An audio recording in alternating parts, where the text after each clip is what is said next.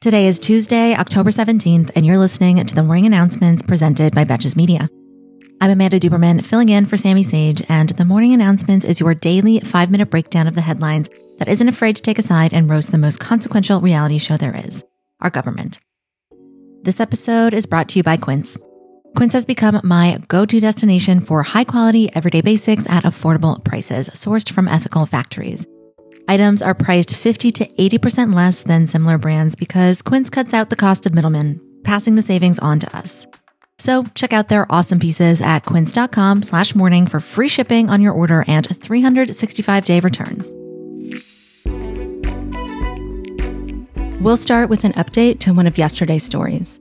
People were anxiously watching ever changing and confusing news about the Rafah border crossing from southern Gaza into Egypt yesterday. Though multiple reports suggested the crossing, which is controlled by Egypt, would briefly open on Monday morning for aid to enter and people to evacuate, those who traveled to the area were not able to cross, nor did it appear that aid was permitted to enter to alleviate the humanitarian crisis in Gaza. This was despite guidance sent by the U.S. Embassy in Israel and the U.S. State Department notifying American citizens in Gaza to prepare to exit via the crossing. The White House stated later on Monday that it was still working with diplomats to coordinate with Egypt to allow aid and people to move through the area. Other exit routes controlled by Israel are closed, which the government says is required to ensure Israeli safety and prevent the flow of Hamas weapons and fighters.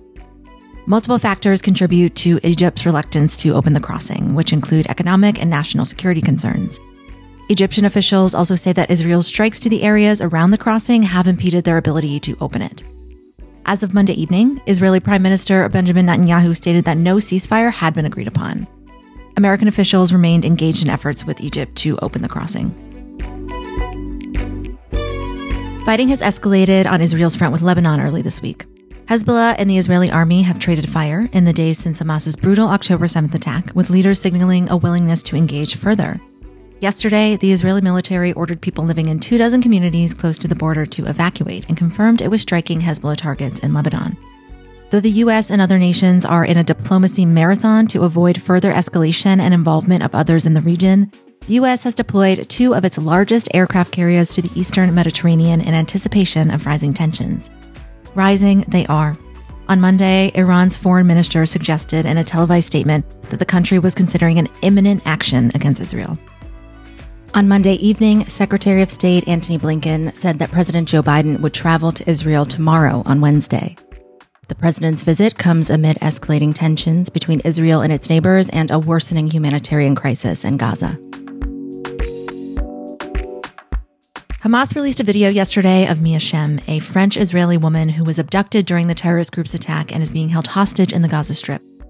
The 21 year old, whose family told CNN they had approved media publication of the video, is visibly injured in the video and states that she, quote, just asked that I am returned as fast as possible to my family, to my parents, and to my siblings.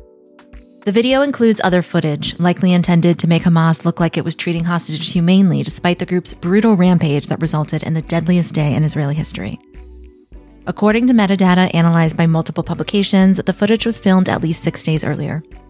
Mia Schem is one of at least 199 hostages who remain held captive by Hamas. Now we will return to the United States Capitol, where Republicans will attempt once again to elect a Speaker of the House whose role is critical to legislation impacting international affairs. Sources suggested progress has been made in convincing enough Republicans to elect Congressman Jim Jordan as Speaker, with one Republican congressman telling NBC News that he's within 5 to 10 votes of the 217 required to win the election for Speaker. However, other Republicans in the House are maintaining a hard line against Jordan, so it's really anyone's guess what will happen during today's full House vote. Opponents of frontrunner Jim Jordan of Ohio have pre-gamed the hopefully less than 15 round vote with sharp and well earned critiques for the congressman. Former DC police officer Michael Fanone said that Jordan is, quote, an insurrectionist and election denier who, quote, has no place being second in line to the presidency due to his role in publicly undermining the 2020 election result, which of course contributed to the January 6th attack on the Capitol. That is where Fanone suffered a heart attack and a traumatic brain injury. Former Ohio State University wrestlers who say Jordan ignored rampant sexual abuse of student athletes by a team doctor have also called him unfit for the position. I would say that Jim Jordan is punching above his weight in his ambitions for speaker, but when I envision it, it's more like a pathetic little slap. Judge Tanya S. Chutkan, the D.C. judge presiding over Trump's federal election interference trial, granted a gag order against the former president yesterday. The order prohibits the former president from making statements targeting prosecutors, court staff, or potential witnesses. This is likely intended primarily to prevent Trump from ongoing truth social attacks and smears of prosecutor Jack Smith, which seemed to be a central part of the four time indicted Florida resident's campaign strategy. Anticipating Trump's lawyers' claims that the order restricted the Republican presidential candidate's ability to speak freely about his campaign, Judge Chutkan stated that Trump is welcome to engage in the normal actions and speech required of a political campaign, but that his First Amendment rights, quote, do not allow him to launch a pre-trial smear campaign against participating government staff, their families, and foreseeable witnesses. If Trump engages in that behavior, he faces fines and even jail time. This is Trump's second gag order in the span of one month.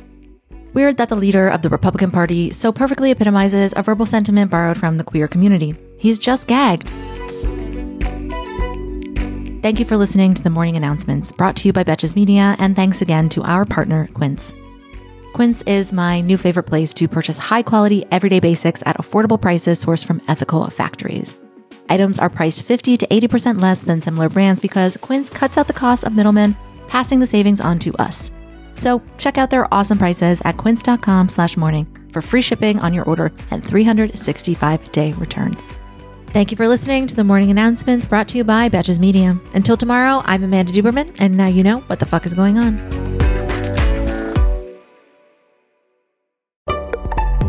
Betches.